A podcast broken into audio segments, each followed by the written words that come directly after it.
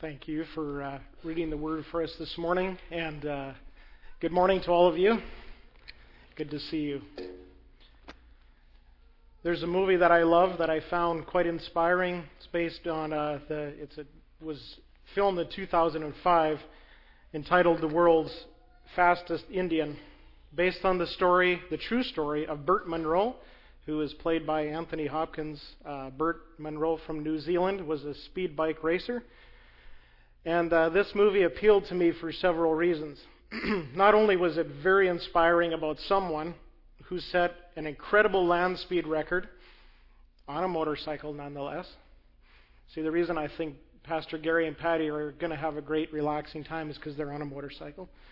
Uh, it's an inspiring story about a guy on a motorcycle who, against incredible odds, uh, I mean, Munro was 68 years old when he set this land speed record. He reached a speed of 201.851 miles per hour, which is just a hair under 325 kilometers per hour, at the age of 68, on a on a 47 year old motorcycle, a highly modified Indian Scout, which was under 1,000 cc's. He did it in 1967 on a bike that was built in 1920. And that record still stands, by the way. Love that story. I also love the location of where he set those records. The Bonneville uh, Salt Flats of Utah place fascinates me. It's about the only place that is flat, straight, and smooth enough to reach speeds in excess of 500 miles per hour on tracks that range anywhere from 5 to 7 miles long. Now you're probably wondering, what on earth does this have to do with Genesis 41? I thought to myself, if only life could be this way flat, smooth, straight, can set records. But life, as I'm sure most of us know, is not the Bonneville Speedway on the salt flats of Utah. Life is not a straight, smooth line, but a broken one, interrupted by many ups and downs salient angles, if you will, that jut out in imperfect ways, yet all of them in our lives within the sovereignty and providence of God.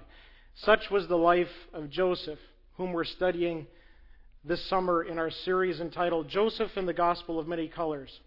You see, a few weeks ago we saw how at the age of 17, and highly favored by his father, God revealed a glorious future that Joseph would have when he uh, was given dreams of his, of his own family bowing down to him as he ruled over them.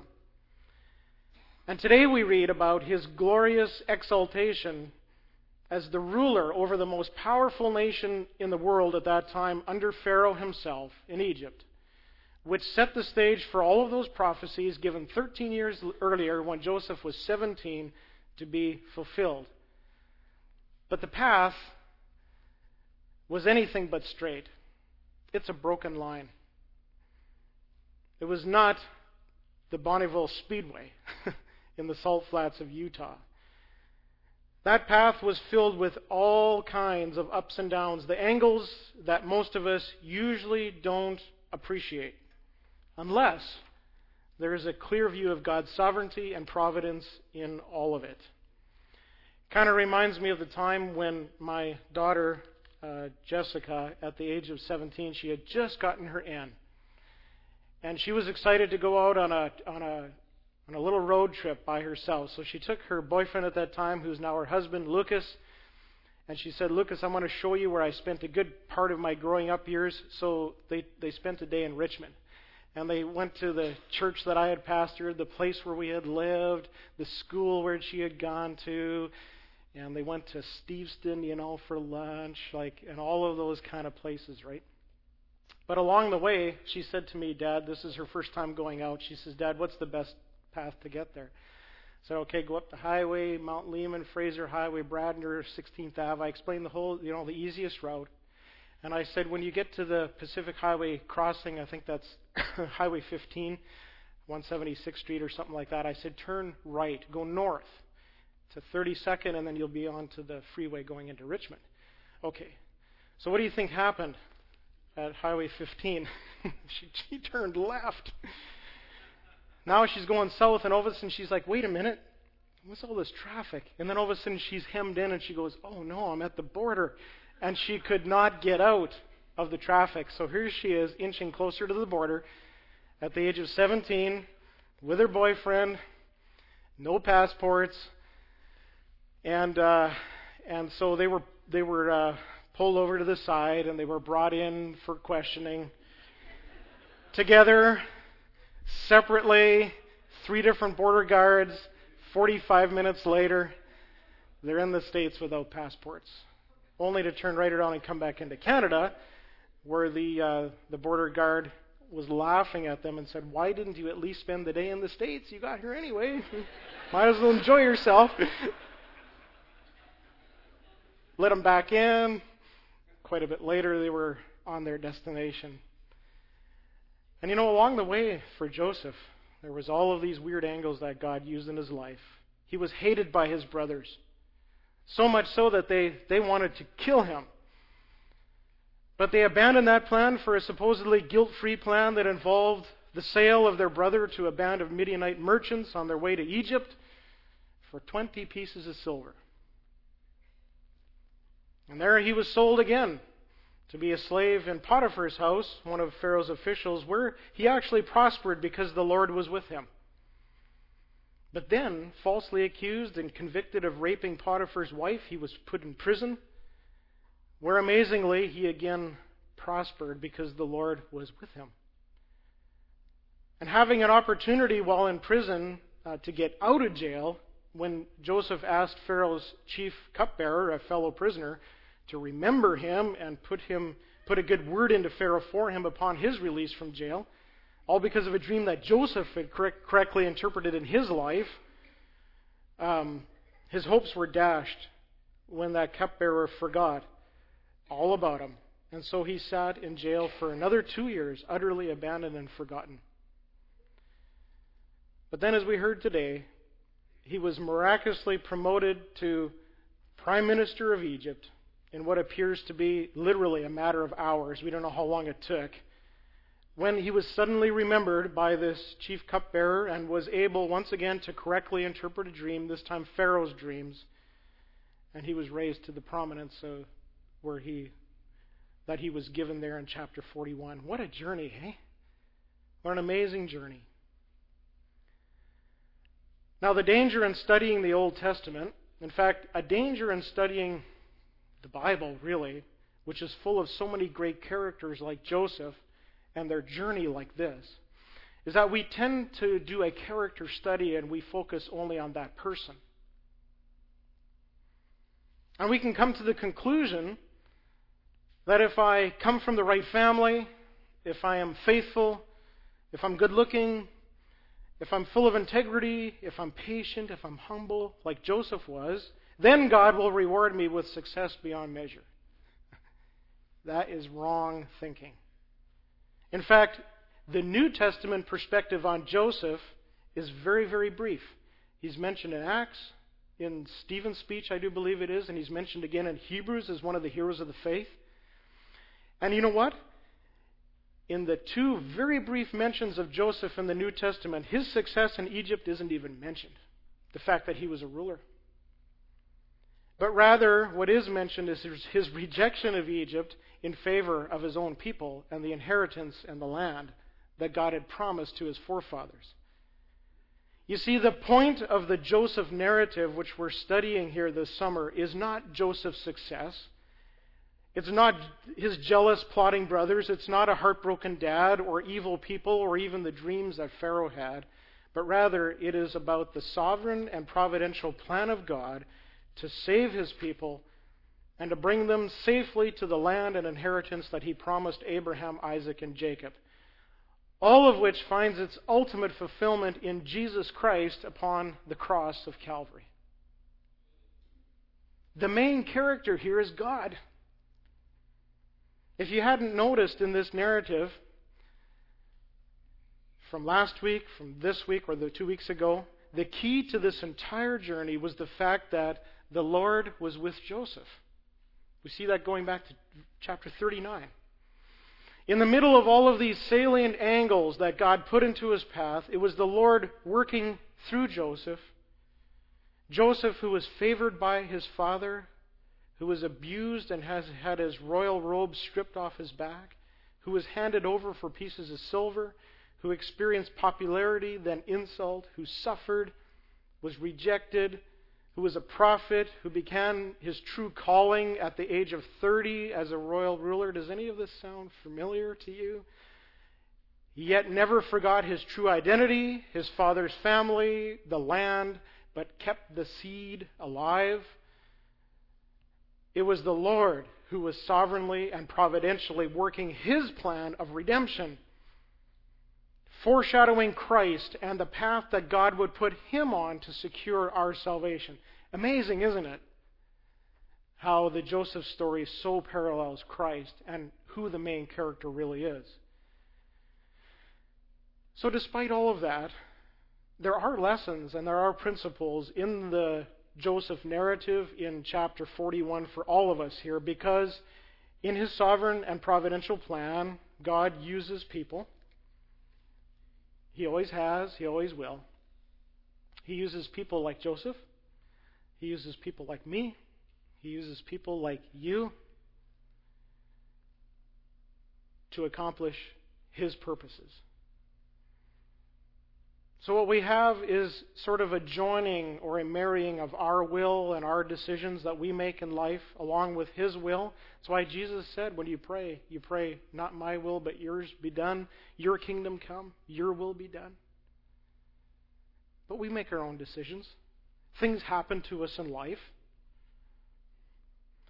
It's a joining of our wills with His. It's, it's, it's this human and divine partnership somehow together fulfilling the plan of God. But please remember this as we pull principles or lessons from the Joseph narrative. Remember this our lives are different than Joseph's. And as we apply the principles found in this story, we cannot expect things to turn out like they did for Joseph because he was a different person living in a different time, in a different place than you and me. But let's look at the principles or the lessons Let's look at them in terms of angles.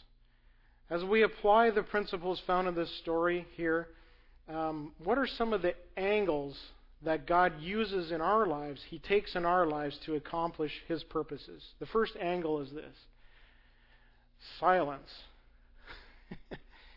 you were probably looking for something a little bit more encouraging or profound than that, but this is the very first thing that we see in the story. Take a, it, let's back up one verse to chapter 40 and verse uh, 23. The chief cupbearer, however, did not remember Joseph. He forgot him. Chapter 41, verse 1 when two full years had passed. Two full years of nothing. Forgotten. But not by God. I understand this. I really do. Not in the same way as Joseph, but I understand this in my life. I've been there, feeling forgotten. Silence. And here's the thing. I would not have understood like I do now, and I don't I still don't fully understand things. None of us will, as Paul said. We see things dimly as through a glass, right? About what happens to us in life. But I would not have understood the biblical truth that God's ways are not our ways, nor are His thoughts our thoughts, or that time to God is very different than our concept of time.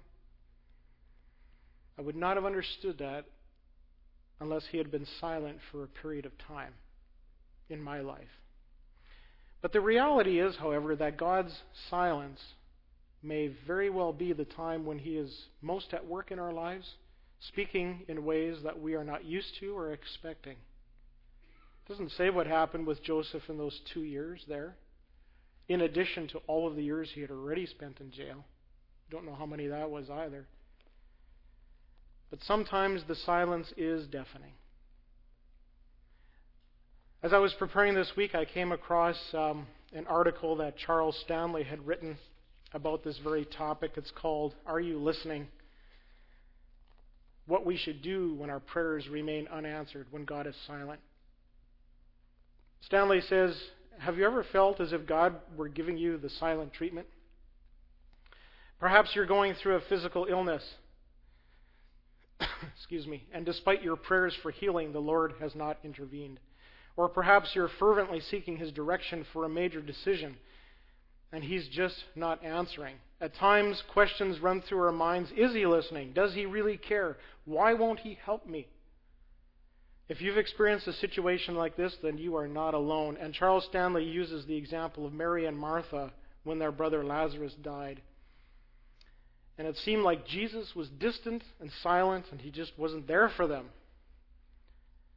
And uh, and so he goes on. If you want the full article, I can I can send it to you. I'm not going to read the whole thing. I don't have time. But Stanley says, "Why does the Lord remain quiet?" And he says this: Silent times are often God's means of preparing for something greater. Uh, we sang about it this morning in one of our songs. It said, Your grace abounds in the deepest waters. Said, Think about the story of Lazarus. The Lord delayed for good reason. Instead of healing an illness, he was planning to raise his friend to life. In that way, he accomplished his Father's will and brought him glory. And we're going to see how in Joseph's life it was exactly the same reason that God did what he did in Joseph's life. It was for the accomplishment of God's will and purposes and for his glory. But we don't see that when God is silent and when we're sitting alone in the darkness sometimes for years. And then Stanley offers a few reasons biblically why God may be silent in our lives. I'll just summarize them without going through the whole all, all of the, the references, but he said sometimes we're not ready to listen. Sometimes unconfessed sin is blocking our communication with God. Sometimes he wants to get our attention. So he remains silent for a while till we're ready to listen. The Lord may be teaching us to trust Him. Sometimes God is using silence to mature us. I, I believe that this was one of the reasons uh, why God took Joseph through this.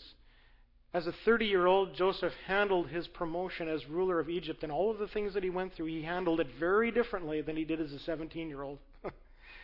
when he was a little bit cocky and he kind of rubbed it in his brother's face, right? He wasn't the same Joseph.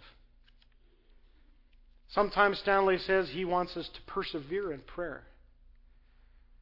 Sometimes the Lord desires that we learn to distinguish his voice. And I think that this is also true of Joseph.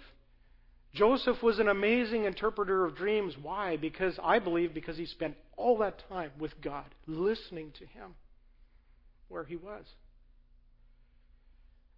He learned how to hear God's voice. And so Stanley says, How are we to respond when God is silent? Um, just a few quick things. He said it's okay to ask why. To wait for his timing, that's hard. To trust him, to anticipate a more intimate relationship with him, to keep reading our Bible, and to keep praying.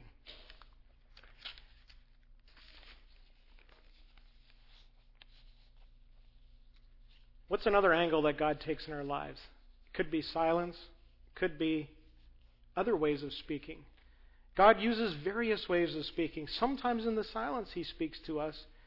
God doesn't speak just one way. That's why it's so important to regularly spend time with Him, listening, because when we are silent before Him, we just might hear His voice. I think that sometimes God is silent because we're whining too loud to hear anything.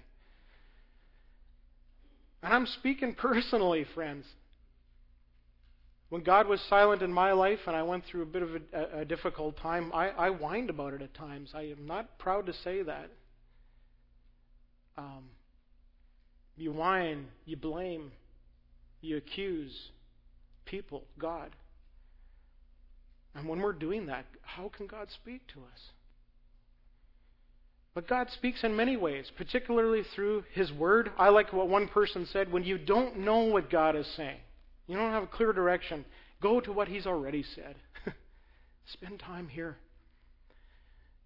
But in this chapter, we see him speaking in two ways. There's many ways God speaks, but here are two ways. Number one is through dreams.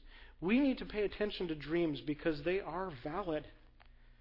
Look at Acts chapter 2. In the last days, we, and we are, I believe, in the last days. I believe that biblically.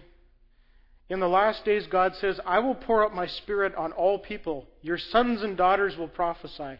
Your young men will see visions. Your old men will dream dreams. Even on my servants, both men and women, I will pour out my spirit in those days, and they will prophesy.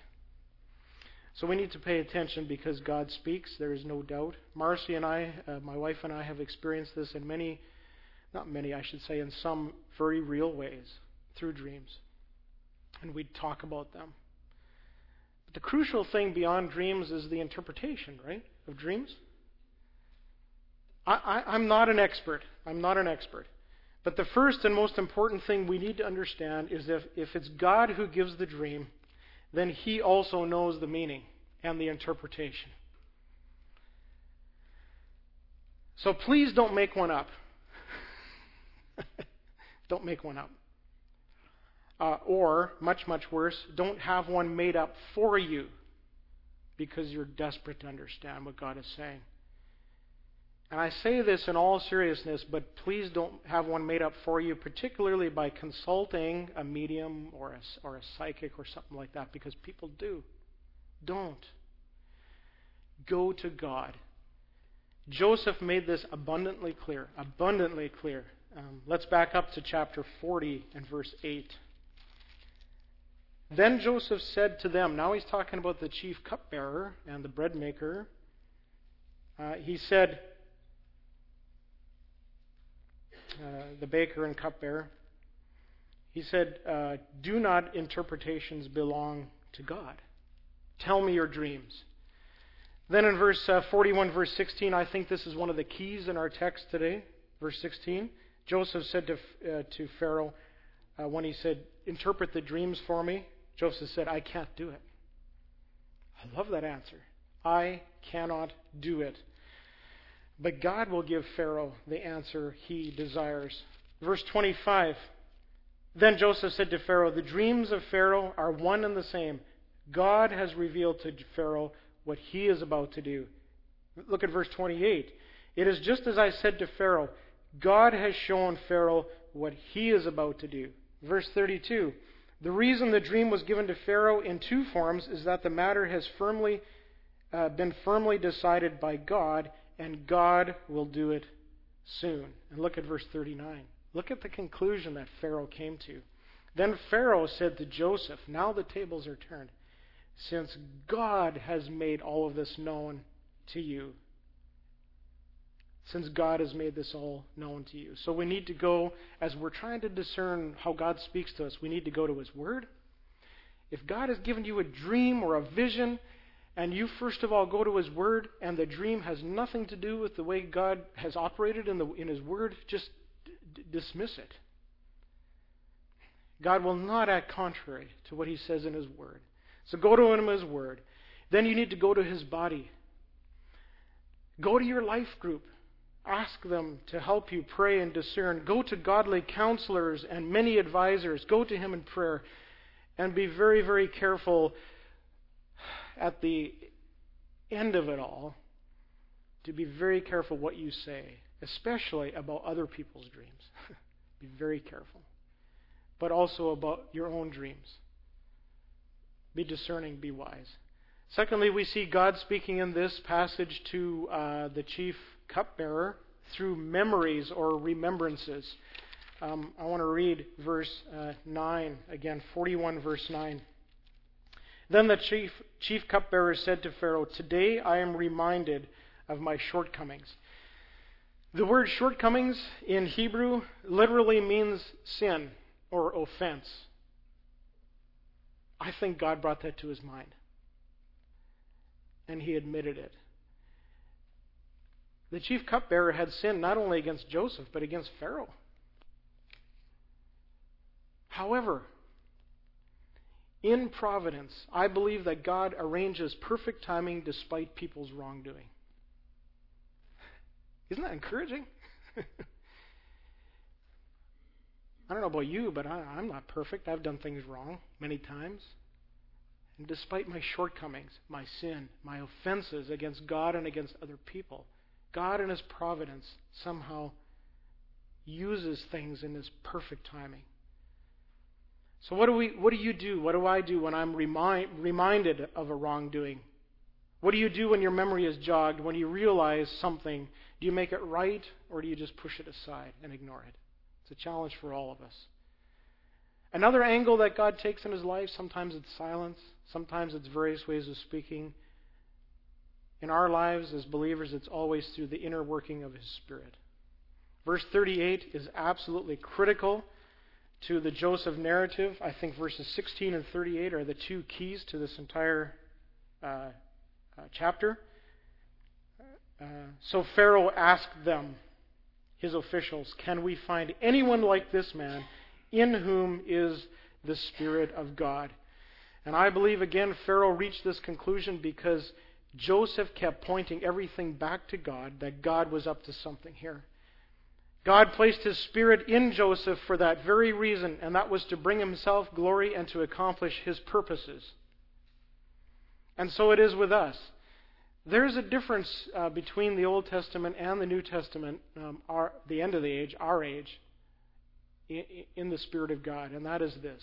In the Old Testament, the Spirit of God would come and go upon people and in people for specific times and for very specific reasons. He traveled with them in the tabernacle, the tent of meeting, then the permanent location, which was a foreshadowing of the fact that God would take up residence in his temple, which is his body, us, one day.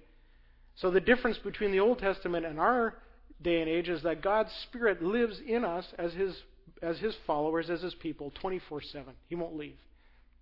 So that's changed. But what has not changed is the primary reason why God resides with us. And that continues to be to point people to Jesus and bring glory to God so that His purposes and His will can be accomplished. We see this, John, uh, Jesus talks about this in John 14 through 16, and again it's in Acts chapters 1 and 2. So Joseph, indwelled, filled, led by the Spirit, pointed Pharaoh to God. Pharaoh recognized the Spirit of God in Joseph. Pharaoh came to the conclusion that God was at work, and so the plan and purposes of God unfolded. And nothing has changed, which is why the New Testament implores us to be baptized with the Spirit, filled with the Spirit, led by the Spirit. The Spirit of God is Christ living in us. And then to continually walk in the Spirit. Why? So that the plan and purposes of God can continue to unfold to a world that needs to be saved. The fourth angle that God takes in our life is this is our part faithful and wise stewardship where God has placed us. You see, Joseph was in a foreign and a pagan land. And it is amazing how everything that Pharaoh did would pseudo what, the way God would operate. But it was not God, it was Pharaoh. So we have to be very discerning between the world, and Scripture says the whole world is under the control of the evil one, Satan. We have to be real careful. The way the world operates, to discern that from the way the, the God works, the kingdom of God. And not get sucked into the way the world operates. But we're there. So Joseph was in a foreign and a pagan land. And what did, what did Pharaoh do to Joseph? He changed his name. And that's God's way of operating. He changed Abraham's name, Sarah's name. He changed Jacob's name to Israel. Now we see Pharaoh. Uh, change, happened to Daniel as well. Changed uh, Joseph's name. Uh, Pharaoh gave him a royal robe, just like Joseph's father had done, a ring. We see people bowing down to him through operating under Pharaoh's authority and kingdom as his subjects look to Pharaoh as a god. We see Joseph taking a foreign and pagan wife and bearing offspring with her. All of these, again, representing how the world under the control of Satan operates. But I am amazed that Joseph, in that environment, and this is a tricky balance to navigate, in that operate, in, in that environment, he was faithful and wise in the way he handled himself, ultimately being loyal to God while doing what Pharaoh wanted, but being loyal to God and what God wanted and rejecting the ways of this world. We see this particularly in the naming of, of Joseph's uh, children, and I'm going to come back to that. But it was in this environment that God, in his sovereignty and providence, used Joseph to accomplish his purposes. And Joseph was such a wise steward that the grain he stored up during those seven years of abundance became so vast that it was like the sand of the sea beyond measure. He did an incredible job where God placed him. Could they stopped counting? What an amazing picture of God's immeasurable provision and love ultimately in Christ, which is available to the entire world should they come and receive it and be satisfied, be fed, be filled. So, my question to you this morning and to me is where does God have you? You see, we are in the world. God has placed us here in this world. We are in it, but we're not of it. Scripture says that we are foreigners, we're aliens. We are passing through this place on the way to a different inheritance, and that is heaven. But in the meantime, where does God have you? Are you faithful in it? All the while maintaining your loyalty to Christ and His purposes? God has us here to accomplish what he wants to accomplish. And that is to make available to the world the vast riches of his grace, his mercy, and his love, and his salvation to people that are dying. And that's an angle that God will take in your life if you let him. And the final angle is suffering. I start with silence and I end with suffering. Like, how good is that, right? So I was kind of hoping for a bit of a different angle that God would take in my life, but we don't see that here. Sure, there was success, but there was suffering. I want to read verses 50 through 52 again. Before the years of famine came, two sons were born to Joseph by Asenath, the daughter of Potiphera, the priest of On. Joseph named his firstborn Manasseh and said, It is because God has made me forget all my trouble and all my father's household. Remember, a big portion of the trouble that um, Joseph went to was a result of his own family. That's painful. And the second son he named Ephraim and said, It is because God has made me fruitful in the land of my suffering. And I want to say this to all of us this morning, mindful of the fact that there are no, undoubtedly, people sitting here today who may be going through a period of suffering and silence from God. And not to discount or discredit or to minimize what you are going through, I want to say to you this morning that God uses suffering to accomplish His purposes in our lives and more importantly, for his kingdom. This is very hard to understand. And it is even a harder pill to swallow, but it is true. Somebody came up to me after the, the first service and said to me, There's a quote by Charles Spurgeon that has never left me, and I want to give it to you because I thought it was so good. Spurgeon said, It is the darkest clouds that bring the most refreshing rain It's the darkest clouds that bring the most refreshing rain. The naming of his kids, his children, is so significant. You see, not only were they a reminder to Joseph of God's faithfulness and his fruitfulness in the midst of suffering, and how God uses hardship to shape his character and to develop Joseph's humility and his dependence on God, ultimately to save many lives. But his sufferings were also a reminder, as they can be for us, that number one, we do not need to be defined by the difficulties of our past. And secondly, that this world, as good as it may appear, as successful as we may be, is the land of our affliction, and that we do not belong here. You see, the irony of this story is that Joseph, even though he's a ruler in Egypt, was still a slave.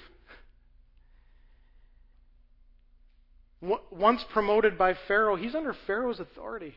Once promoted by Pharaoh, he had no choice in the matters of what he would wear, where he would travel, what, where he would live, the wife he would marry. It was all determined for him. In fact, I don't even know if he had a choice in, in the promotion to begin with, although I suppose he did if he wanted to be killed or put back in prison. But he did have a choice as to what he would name his kids. And that's significant. And in naming them with Hebrew names, he declared that he had not forgotten where he came from, who his father was, where his true allegiance lay, and ultimately where his people were going. You see, Joseph never left Egypt. He died in Egypt, he was put in a tomb in Egypt. But his father's family, who came to Egypt to be saved, they did leave. They were led out of Egypt by Moses into the desert, and they were led into the promised land by Joshua, whose name in Hebrew means Savior, Yeshua. And it all points to Jesus, Yeshua, the Savior who through his suffering saved us because he never forgot where he came from, who his father was, where his true allegiance lay, and where ultimately he was going, leading us ultimately to the promised land. A land that is flowing with milk and honey, a land of eternal rest and peace and provision. Heaven. That's what this story is about.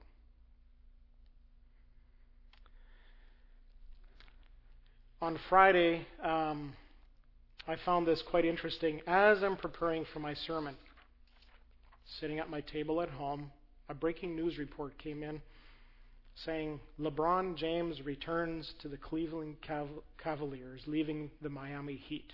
You thought I was going to use a World Cup illustration, didn't you? You see, LeBron grew up in Ohio,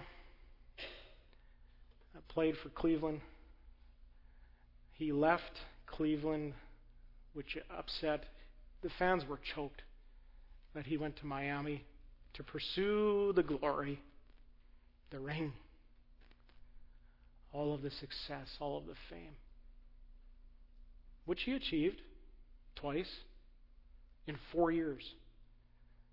Now it comes back to Cleveland. Apparently, all is forgiven. We'll see. But you know what? Uh, what was interesting in this is I quickly read the news report as it came in. Uh, LeBron James made an announcement through Sports Illustrated's website saying this My relationship with Northeast Ohio is bigger than basketball. I didn't realize that four years ago. I do now. Joseph's relationship with Israel was so much bigger than all of the fame and success and promotion that he received in Egypt. He never forgot where he had come from and what this was all about. His inheritance, the land, salvation. The main point of Genesis 41 is clear. It is all about salvation. It's about God, the main character. I want to read the very last verse again. And all the countries came to Egypt to buy grain from Joseph because the famine was severe in all the world. For God so loved the world that he gave his one and only Son. Whoever would believe in him would not perish, but have eternal life. Christ, the seed the one who satisfies our hunger and our thirst forever.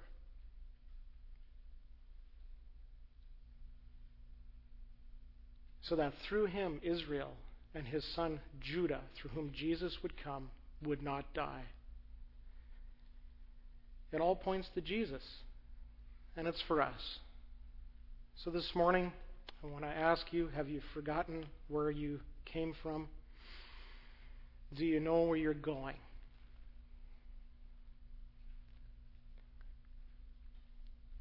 Would you this morning, if you haven't already come to Jesus to be saved? And then would you, led by the sovereign providence of God, despite any of the angles that God may work in your life, allow Him to use you to accomplish His purposes? Would you do that today? Would you come to Christ? Let's pray.